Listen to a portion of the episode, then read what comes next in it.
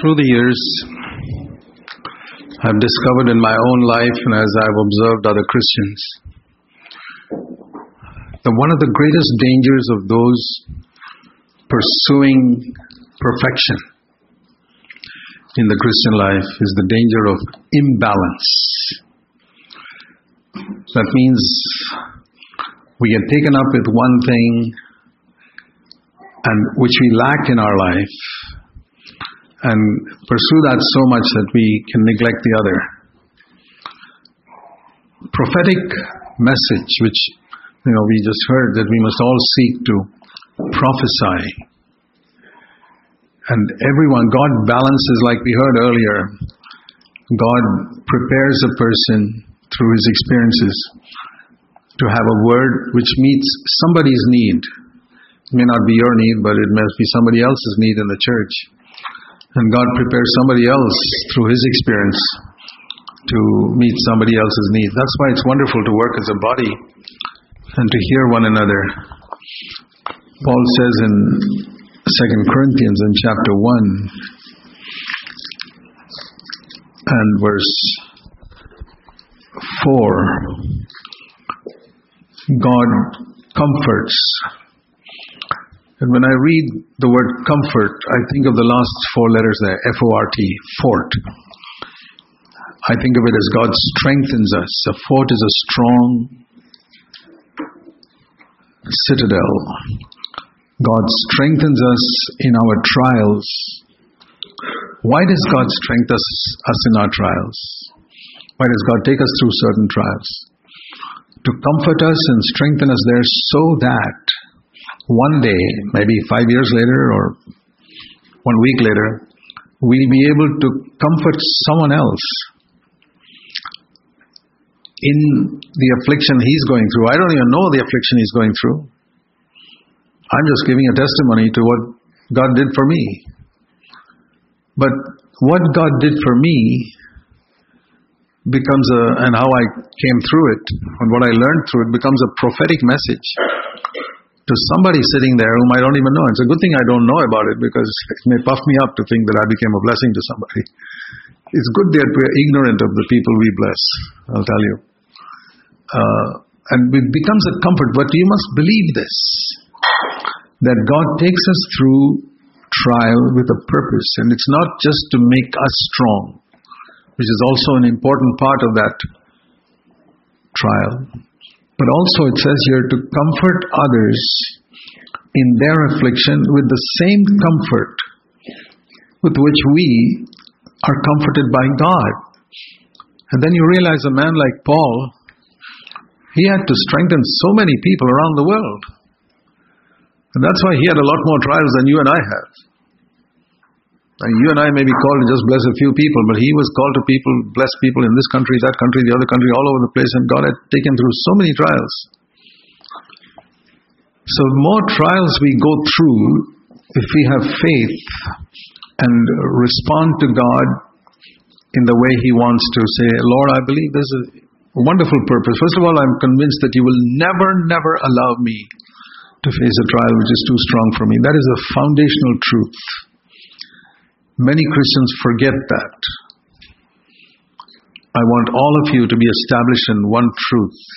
Just like you know that God is love, He'll never allow anything to come your way that will harm you. You must be established in this other truth. If you don't know where that is, 1 Corinthians 10 13. God will not, in the middle of that verse, allow you to be tested or tempted beyond your ability. And the illustration I've always used is I don't know how your educational system works in the works in the United States, but in India, examinations are a very important part of every standard. What you call grades here, we call standard. Standard 1, standard 2, all the way up to standard 12. And examinations are a very important part of every standard. They have midterm examinations and monthly examinations, and at the end of the year, you have a final examination. And a teacher, they have question papers that are given out. and uh, you have that paper in front of you and you write the answer. And I say, no teacher will ever give you a question paper of a higher grade or a higher standard. It'll be the question paper for your standard, the things you studied. Maybe you're in the sixth grade, you got a sixth grade question paper. Now, I say, I've never heard of a school or a student who accidentally got a question paper of a higher standard. And I say, school teachers are so careful to check the question paper. Is this the question paper for this class? Yes. How can we doubt that a God who has promised, I will never allow you to be tested with a higher question paper than your, what you've gone through? How can you ever question and say, Lord, this is too much for me? Have you ever said that? Lord, this trial is too much for me. In other words, to paraphrase it from this word, God is unfaithful. Here it says God is faithful. God is unfaithful in allowing me, I'm reading the opposite of this verse. God is unfaithful in that He allows me to be tested beyond what I'm able, and in the test comes, He doesn't even provide me grace to endure it. Is that your testimony? Never. I've been a Christian for 60 years, and you can believe that God's taken me through many, many trials. First of all, for my own sanctification, and secondly, so that I can help other people. But I can tell you one thing this is the honest testimony. I'm not trying to sell Christianity. I'm saying this is the truth. Never once have I faced a trial. It's too much for me. I've slipped up and failed many times. That's not because God sent me a trial which is too much for me. It's because I was not humble enough to get grace to overcome that trial. God has promised grace to every person who humbles himself, without a doubt. God gives grace to the humble. He doesn't give grace to the proud. He resists the proud. So when a person faces a trial, if he's proud, he doesn't get grace, he'll fail in that trial. Sure. And he'll blame God for it being too much. No, he's got to blame himself for being proud. He did not seek the way of escape. It says here God has provided a way of escape in that trial. That you can, not you can escape it. Notice it, you would think that it say, it should read like this. In the trial, He's provided a way of escape so that you may be able to escape it. No! It's so that you can endure it and overcome. That looks like a contradiction. He's provided a way of escape that you can endure it. So the way of escape is not that you, the trial goes away, but that you overcome in that trial. And the way of escape is humbling yourself. And every time I have humbled myself, I've got grace. Without exception. If you humble yourself in a situation and God doesn't give you grace, you have to say God's a liar. And you'd be the first person in the history of the universe that God didn't give grace to. You'd be the very first person. Because every person in the history of this world, Christian, who humbled himself, got grace. And I can testify to that without any doubt through 60 years.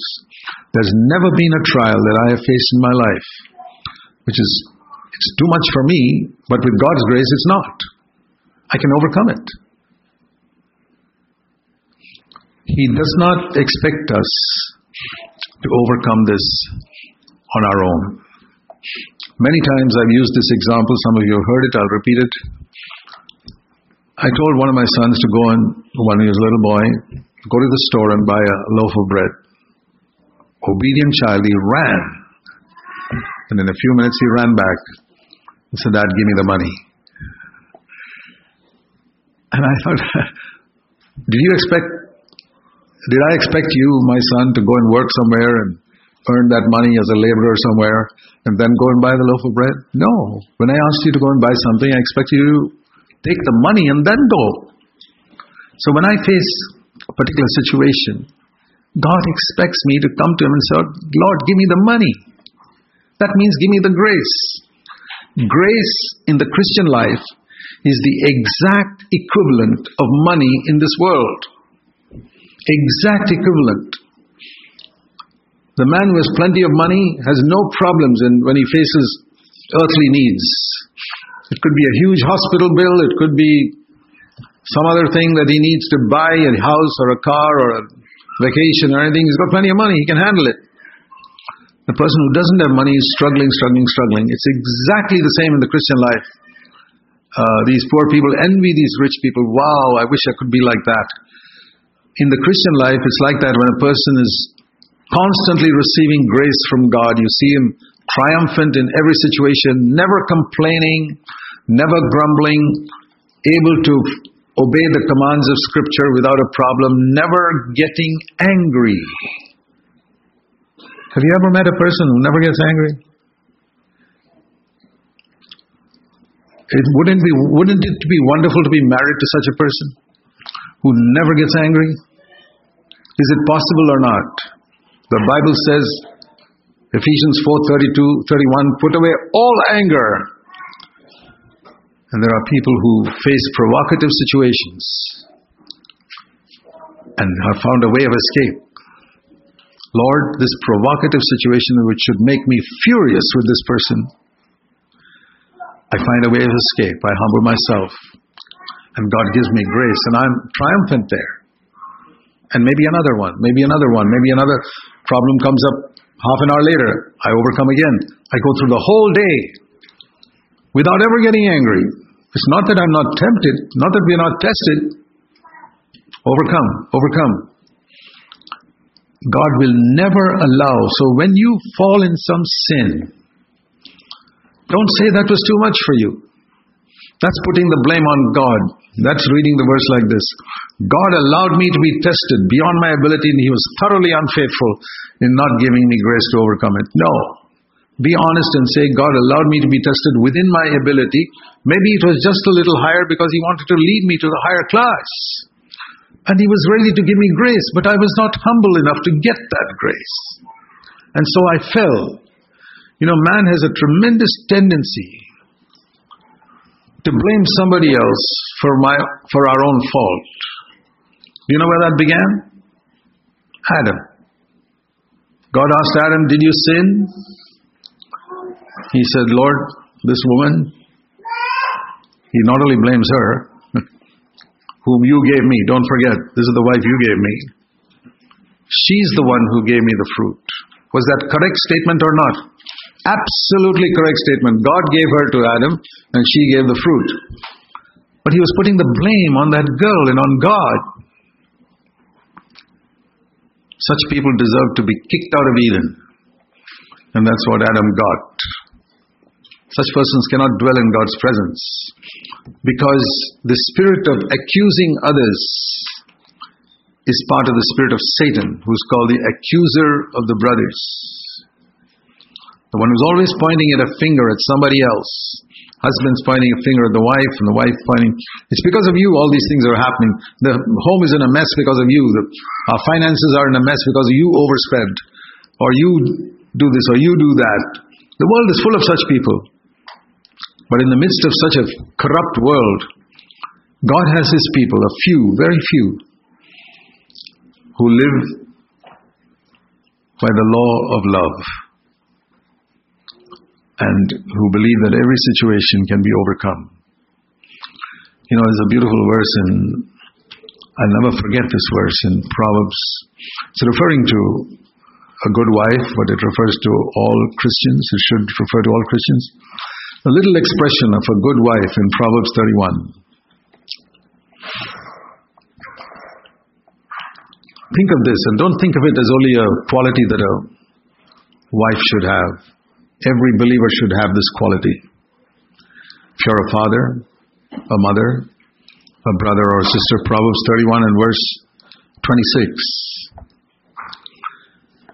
She opens her mouth in wisdom and what is the one of the marks of wisdom? Here it is. The law of kindness is on her tongue. I love that expression. Apply it to yourself. Lord, I want the law of kindness to be on my tongue. A law by which I live? Don't you obey the traffic laws? You drive on the right side of the road. You stop at traffic lights. You don't go into no entry roads. These are laws. And we keep them. You pay your taxes. The laws. Here's another law that we should have the law of kindness. Always on our tongue. Do you drive on the right side of the road only sometimes?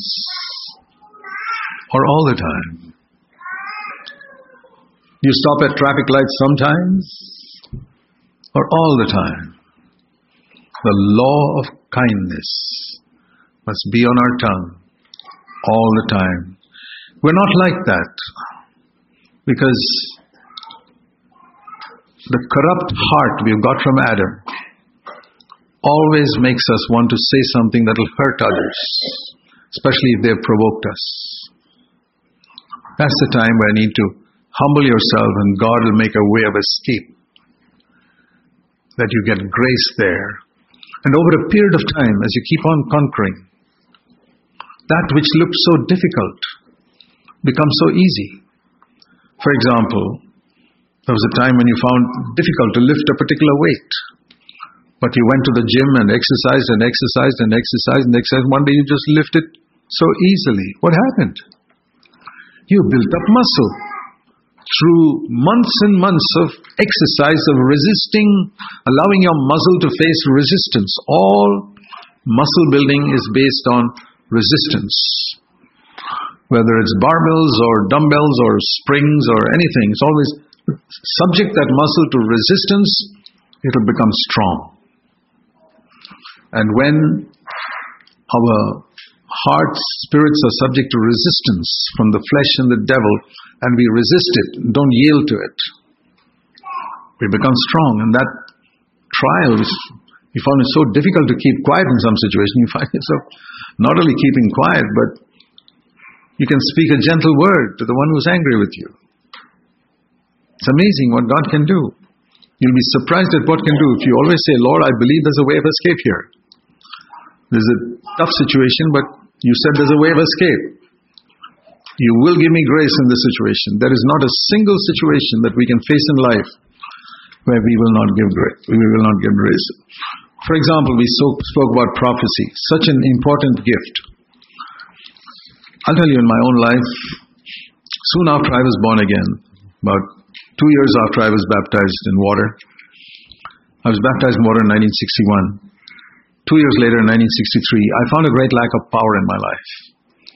I found it scared to share the Word of God. I didn't have words. I would stumble when I tried to say something. And I knew that Jesus said you will receive power to be my witness when the Holy Spirit comes upon you. So I began to seek earnestly for the baptism of the Holy Spirit, not knowing what, what it meant or what it was. I knew one thing. The first promise in the Bible is in the New Testament. You know what it is? The first promise in the New Testament? Jesus will save his people from their sins. Matthew 1:21. We've heard that many times in NCCF and in all our CFC churches. The first promise in the New Testament is he will save his people from their sins, Matthew 1:21. Do you know what the second promise in the New Testament is? Matthew 3:11. The same Jesus will baptize you in the Holy Spirit and fire. The one who saves me from my sin baptizes me, baptizes means immerses me in the Holy Spirit and fire.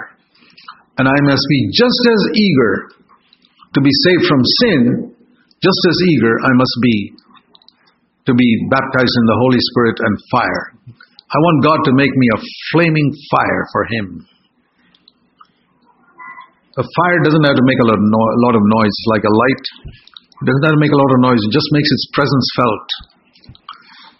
And so I began to seek for the baptism of the Holy Spirit, and then I also saw this wonderful verse in 1 Corinthians 14 along with that that I must earnestly desire to prophesy.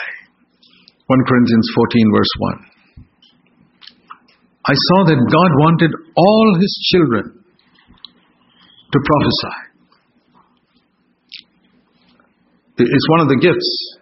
but it's one of those gifts which everyone, not everyone is called to be a prophet. Prophet is different.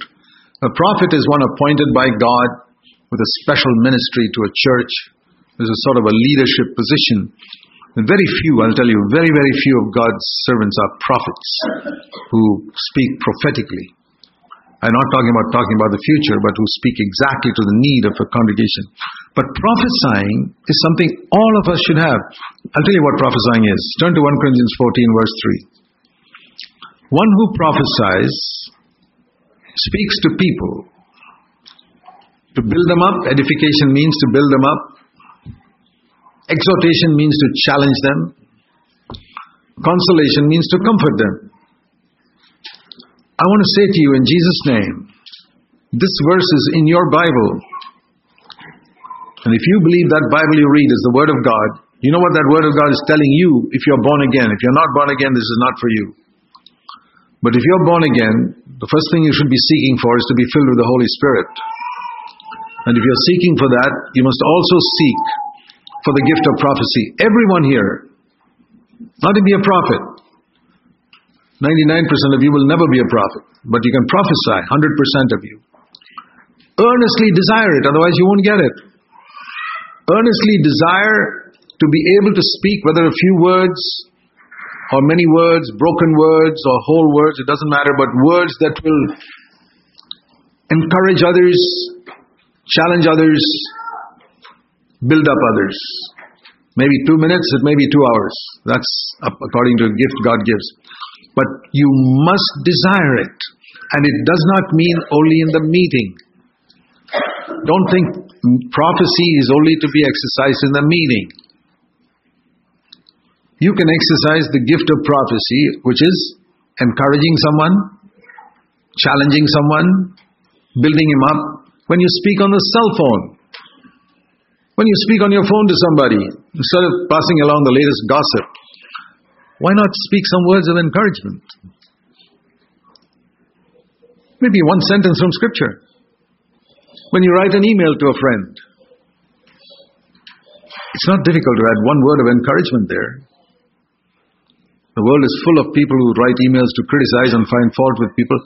Why not you add one word of encouragement? We have the world today full of Twitter feeds that are insulting and hurting others in the millions. Why not have a Twitter that encourages somebody? Isn't it wonderful? I'm not saying you should join Twitter and do that, but I'm just saying that we've got plenty of other things to do. But what I mean is, in the, whenever you communicate with people, for example, somebody visits your home, or you visit somebody's home, you need only one sentence to encourage people. Seek for that gift. Lord, give me a gift of encouraging others. Give me a gift of challenging others to overcome and never give in in defeat to whatever situation it is. People have asked me, what would you do for a child who's chronically sick? And the Bible says, call for the elders of the church and pray over that sick person. I said, I'll pray for that child. Even if it's chronically sick, I'll pray it'll be healed. And they asked me, How long will you pray as an elder for that child to be healed? I said, I'll pray until it dies. Okay, if it dies, that is God's will to take it. I have nothing more to do, but I will not give up in unbelief and say, Oh, well, I can't do anything. It's a hopeless case. What is a hopeless case for God? I don't know God's will. That's another thing. I'm not saying that every sick child in the world has got to be healed or every sick person has got to be healed. I don't, I'm not saying that. There are many of God's saints through the years who got sick and died. In fact, do you know that the greatest, one of the greatest prophets in the Old Testament was Elisha, who got a double portion of Elijah's uh, gift. Do you know how he died? You read that in Second Kings. It says Elisha became sick and he died. It's an amazing thing. This guy who had raised the dead, he became sick and he died. But after he died, somebody threw a dead body into his bones, and the man got alive through touching Elisha's bones. Can you imagine that? There was more anointing in his bones uh, when he dead than in a lot of people when they're alive. It's amazing. So I'm not saying that people won't get sick. A man who's got so much anointing in his dead bones died of sickness.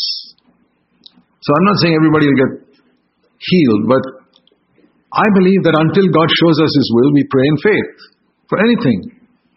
We keep praying in faith. We don't pray in unbelief. We don't say, oh, well, it's a hopeless case. I don't care if the doctor says it's a hopeless case. That's not what I should pray for. I pray for in faith and encouragement. Also, I don't know the answer. If God says it's a hopeless case, I'll accept it. Not because the doctor said it. Let God tell me that's a hopeless case. Forget it. Okay? So I'm just saying that we always must speak words of encouragement and challenge and building up. And if things don't work out the way we anticipated or the way they anticipated, people come and say, hey, you prayed, nothing happened. Okay. I didn't guarantee that God will answer or heal that prayer. I said, I don't know God's will, but until we know God's will, we keep praying something good. Like every time we are sick, we must pray to be healed. I, have done that every single time I'm sick, whether I got a cold or a fever or a little headache or any little thing. I believe God's perfect will is healing. But sometimes He does not heal. Even the great apostle Paul, He did not heal him when he prayed three times, Lord, heal me, heal me, heal me. Because this, this sickness I have is hindering my ministry. And the Lord said to him, No. Second time, no. Third time, no. But Paul, I'll give you my grace. This sickness is meant to keep you humble, but I'll give you grace. And he said, I'm, I'm happy. So that has been my answer in many situations. I say, Lord, if you're going to heal me, heal me. Otherwise, give me grace. You've got to give me one of the two. Definitely. I will not leave you without either. If either heal me or give me grace to overcome. I'm, I'm quite happy to accept your will in this. I don't, I'm not a stubborn child saying, I've got to get healing. I want your will. And if your will is not healing but grace, fine. I know that'll be better for me. I'll rejoice like Paul said. But my point is, I believe that every Christian must have a spirit of triumph in him. Because our greatest enemy, Satan, has been defeated on the cross. Never, never forget that. Then we must never have a gloomy outlook on life. I don't care what the situation is. For example, you didn't get your visa, but praise the Lord. The world hasn't collapsed because you didn't get your visa or you lost that job. The world's not collapsed because of that. God will have something better for you. Always. God has something better for you. I'll never forget when I was a young Christian, there's a word in the Old Testament that God spoke to my heart in a time of trial. I was still in the Navy those days. And uh, I, it was this verse in Second Chronicles. And um, chapter 25. It's a verse I often quote to encourage people. There was a king called Amaziah. You know, some of these Old Testament stories are hidden in it, sometimes one verse. That's a real blessing. It's one of those verses like that. Amaziah was 25 years old when he became king. Second Chronicles 25, verse 1. And he did what was right in the sight of the Lord, verse 2, but his motive was not always right. He didn't do it with the whole heart. But anyway, he did a lot of good things. But when they were going to fight the enemy, without consulting God, he, you know, those days Israel was divided into two kingdoms. The northern ten tribes were called Israel, the southern two tribes were called Judah.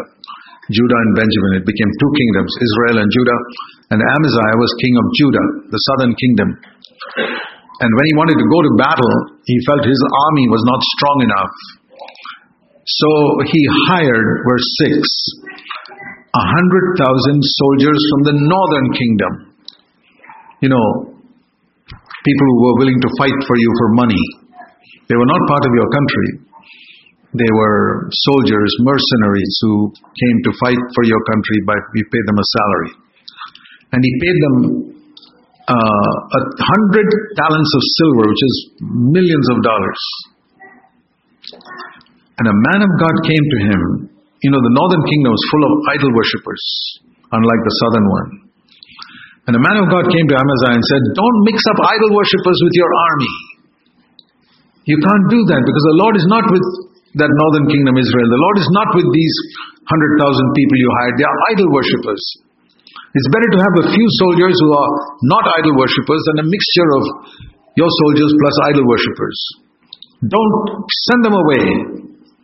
But if you don't send them away, okay, go ahead and fight the battle. God will bring you down before your enemy, verse 8. Because God is the one who decides who's going to win and who's going to lose in this battle. That's in verse 8. Then Amaziah thought about money. But we've spent all these millions of dollars I paid him. They're not going to pay me back. When I say you go home, what will I do with all that money that I lost? And this is the word the Lord gave me at that time. I've never forgotten it in all my life. The Lord can give you much more than this. My dear brother, sister, take that as a word for your need. You don't need it today, one day you will need it. When you think of a particular situation and you decide if you compromise, you can get some earthly benefit. If you don't compromise and you stand for the truth, you're going to lose something earthly. Maybe some money, some position, some job, something. You children, you don't cheat and therefore you fail an exam. Good. Better to fail than to pass by cheating.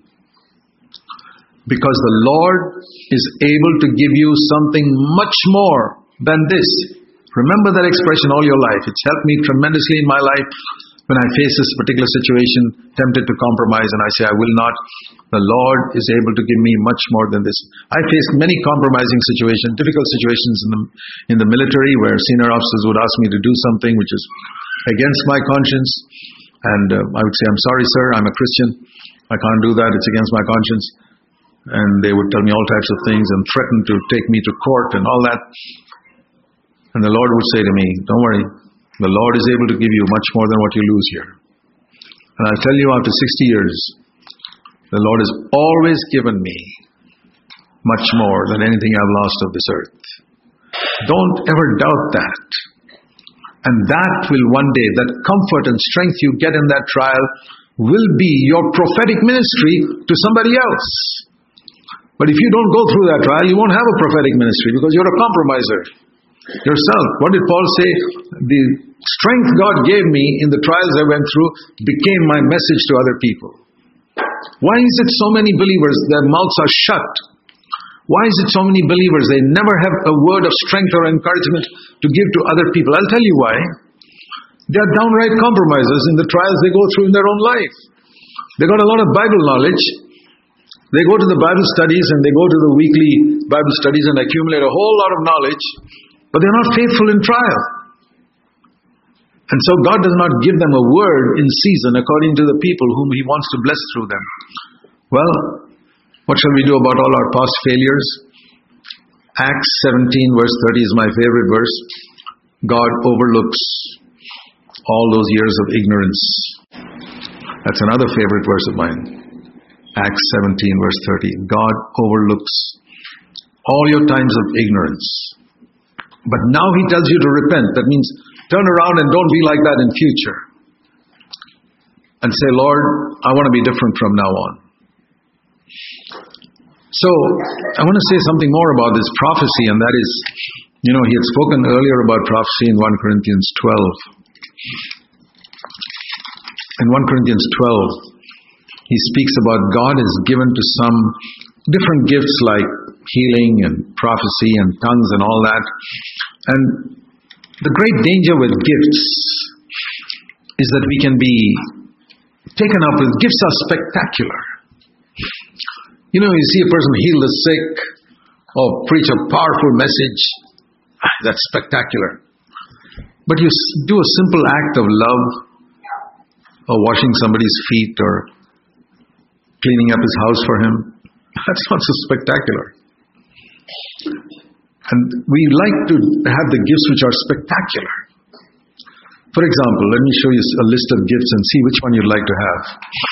There's a list of gifts here in verse 28. And supposing the Lord said to you, Look through 1 Corinthians 12 28 and tell me which one you want. Which one will you choose? Look through the list apostles, prophets, teachers, miracle workers, healers, helps, administrators of churches, speaking in various unknown languages. Okay. What a number of wonderful gifts there are. Eight different gifts. Which one do you want? Anybody chose helps? Anybody chose helps? We don't go for that. It's there. It's in the midst of apostles and healers and miracles. Helps. Why is it people don't say, Lord, give me the gift of helps? They're always praying for tongues and healings and no wonder you get nothing.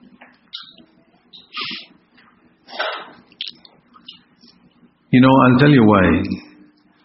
Because we're not, I'm, I gave you that little test just to show you how, in, a, in our immature state, which most of us are in, we think is a spectacular gifts that will make us useful to God. It's not true. Start with the small things. Start with the small things. Don't seek for the great things. Seek for the small things. I've seen so many young people in my life, wonderfully gifted, clever people, but they never come into a ministry because they're always seeking something great for themselves. I tell young boys and girls, mix with people your age. Don't always want to speak to the elders. I've seen young people always want to speak to the elders. They think they're so important. They're the most useless young people I've seen in churches. Whether girl or boy, humble yourself. Mingle with the lowly. I can spot pride in a person easily now. And I see that pride comes through the type of people they mingle with. She says in Romans chapter 12, a good exhortation for all of us. Romans chapter 12.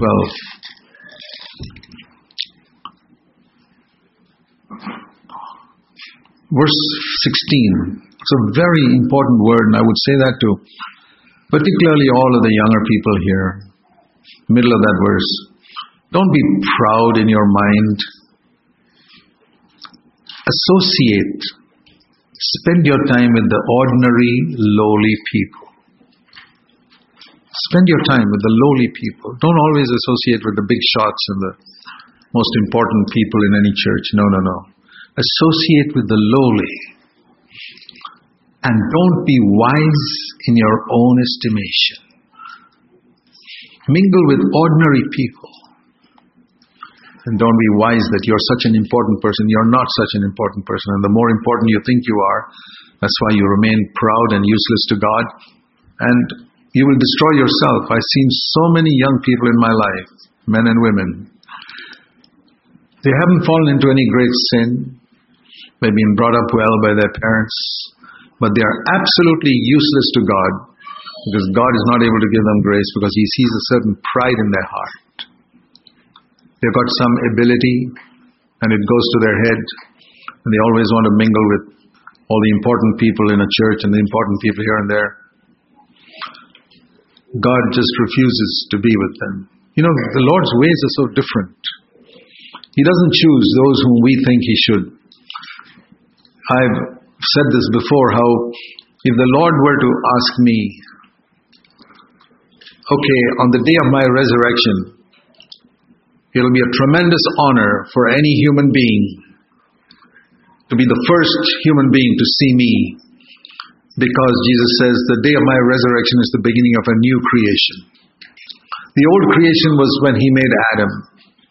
The new creation is when he rose from the dead. And the first human being to see him risen from the dead is one of the greatest honors of that time. And if the Lord were to ask me, who do you think should be the first human being to see me risen from the dead. You know how our mind works? Just like when I sent you to the list of gifts, you wouldn't choose helps, but you choose one of the other gifts. Our mind works with, must be Lord Peter, or John, or perhaps Mary, your mother, who suffered such a lot as your mother, seeing you killed on the cross, or some other holy person. And do you know who he chose? I hope you know the story. Who is it? Mary Magdalene, who was demon possessed with seven demons. You read about that in Luke chapter 8. And it's quite possible that she is the sinful prostitute mentioned a few verses earlier in chapter 7. If so, I don't know. It was a sinful prostitute who was demon possessed, who was converted and forgiven so much that she loved the Lord so much that when everybody else came to the tomb and went away, oh, we didn't see Jesus, okay, I don't know where he is, let me go back to sleep. It's four o'clock in the morning, I can't lose my sleep. Peter, John went back to sleep, but not Mary. Mary said, I can't go, I'm going to find out where my Lord is. And when Jesus comes before her, this is the part that really touches my heart. Jesus comes before her, and he, she thinks he's the gardener. She doesn't know. And it says, Sir, I'm really moved when I think of that. If you have taken away that body, give it to me. I'll carry that body and take away. A weak woman saying he, she will carry the hefty body of Jesus and carry it away somewhere. I tell you, there you see the love. Why did she love much? Remember that verse in the end of Luke 7? One who is forgiven much loves much. Is there anybody here who's been forgiven little? Jesus says, One who's forgiven little loves little. When you love much, you'll sacrifice everything for the Lord. When you're unwilling to sacrifice, when you're calculating, oh, should I do that? Should I sacrifice so much? You know that you believe you're being forgiven little. I don't believe there's a single human being who's been forgiven little. So the way I paraphrase Jesus' words are like this He who thinks he's forgiven little loves little. Because everybody's been forgiven much. I know I've been forgiven much. But it's easy for me to think I've been forgiven little. I think it's those terrorists and murderers who've been forgiven much and not me. How did Paul call himself the chief of sinners? He, he wasn't a criminal. It's because he came so close to God that he saw the seriousness of sin, how he had dishonored God in so many ways in his life. He saw the seriousness of sin, and that's what, what made him feel he's the chief of sinners. And I'll tell you something from my own experience. God doesn't allow us to feel like that all the time, but I know there are certain times in my life when I've really felt like that. Lord, I am the chief of sinners. Not by my trying to quote that verse which Paul said, no. That would be artificial. But really feeling, it's usually when I'm alone in God's presence. And I want to ask you, have you had times like that in your life? Not where you quote a verse, I'm the chief of sinners. A lot of people in false humility try to quote it. But where you're really convinced in the presence of the Lord that perhaps you're the worst of the lot. That there's nobody in NCCF who is a greater sinner than you. Or do you pat yourself in the back and say, well, I'm not one of those really bad ones like some of the others in NCCF. Somehow God kept me from cross sins. Well, I'll tell you, you'll never make much progress in your Christian life. You're at a certain level, you're in the second standard, second grade, and you'll be in second standard all your life. Because you don't, you never feel you're a great sinner. He who is forgiven much loves much. Mary Magdalene felt like that. She felt so strongly like that that she felt she would have the power to carry that strong, muscular body of Jesus herself away. She loved the Lord so much and I've never forgotten that instance. And I said, Lord, I want to love like that. I want to love like that. If I were on earth, in Israel on the day of your resurrection, Lord Jesus, would you have chosen me to see you to be the first? Why not? Why not ask yourself that question? I ask young girls to ask themselves this question. If you were a young girl in Israel 2000 years ago, would Jesus have chosen you to be the mother of Jesus? Would God have chosen you to be the mother of Jesus? Mary was a young 18, 19 year old girl. Some of you are 18, 19 years old. Would God have chosen you?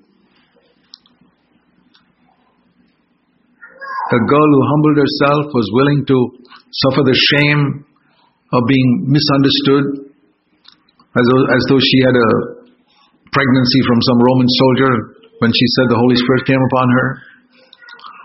Having to deliver in a cowshed and not complaining against her husband. Would God have chosen you because she, he, he sees that you're the type of person who will not complain, who will humble yourself? Why can't a young girl be like Mary? Why can't I love Jesus like Mary Magdalene loved? Why do I say that? Because after speaking about prophecy and all these gifts in 1 Corinthians 12, he concludes it by saying, Hang on, before you seek for the gift of prophecy, he says in chapter 12, the last verse, I want to show you the way you must exercise these gifts. That's the way I paraphrase that last sentence. I've told you about these wonderful gifts, and I don't know which one you're seeking for, but I'll tell you how you must exercise these gifts. You can have all these gifts. Chapter 13, verse 1 to 3 if you don't have love, you are useless. You're just uh, making a lot of noise. You speak in tongues, but you don't love. You're just making a lot of noise. And I tell you, I've heard a lot of noisy gongs, verse 1, and clanging cymbals in many churches. Noisy gongs and clanging cymbals. All people yelling and screaming in tongues prophecy, people boasting about it, faith to move mountains, but they are zeros.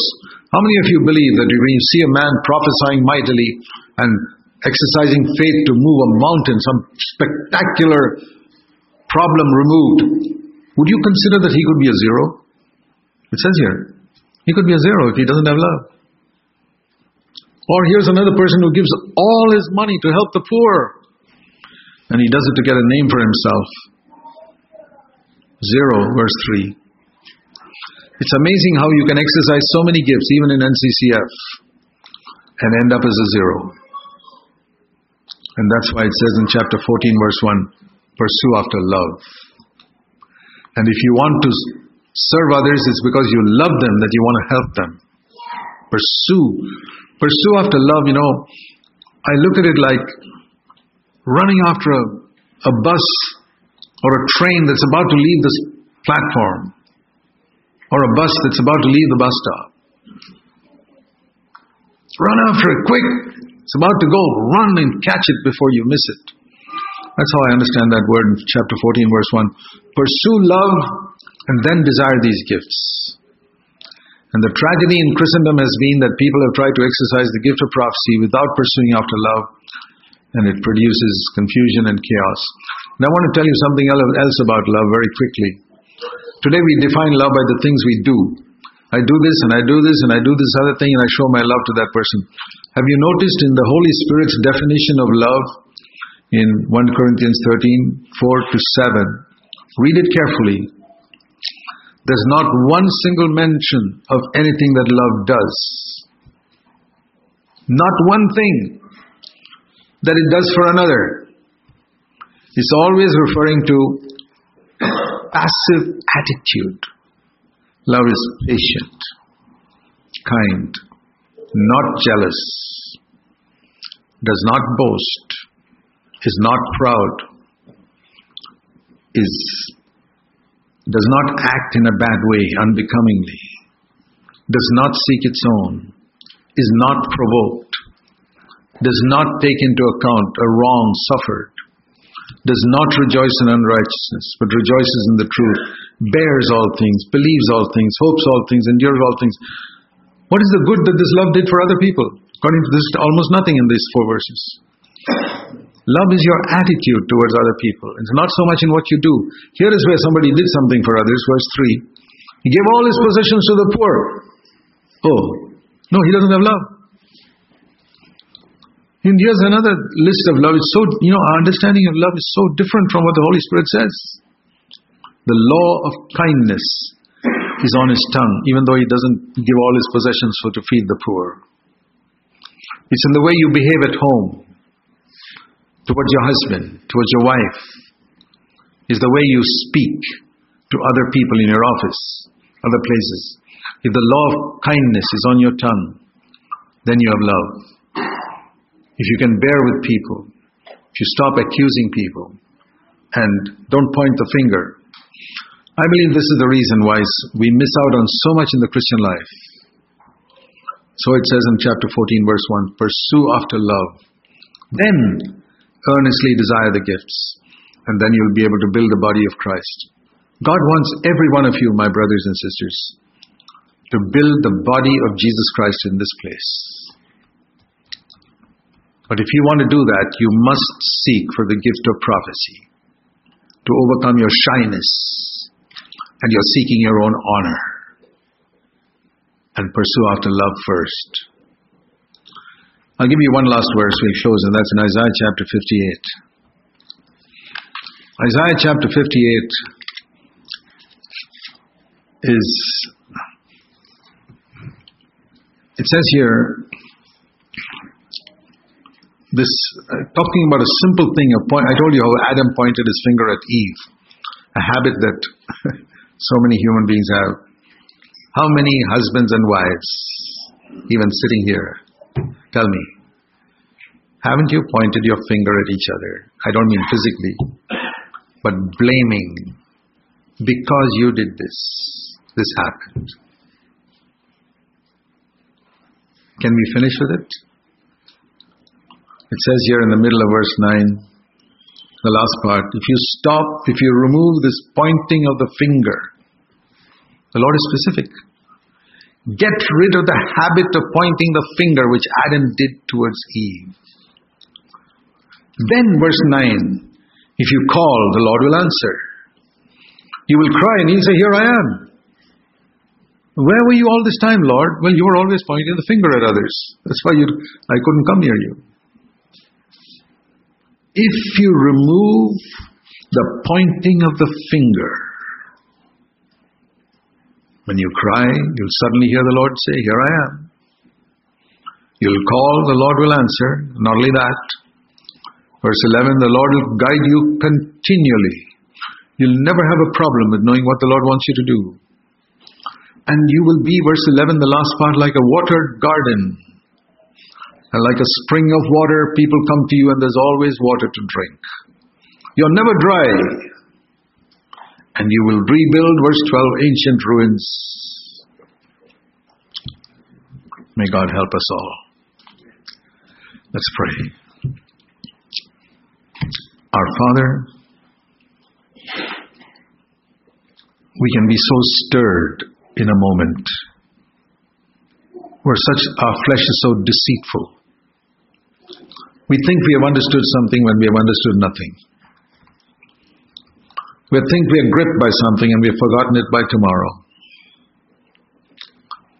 Our only hope is if your Holy Spirit will keep reminding us, help us to walk that narrow way where we hear your word every day speaking to us. We pray in Jesus' name. Amen.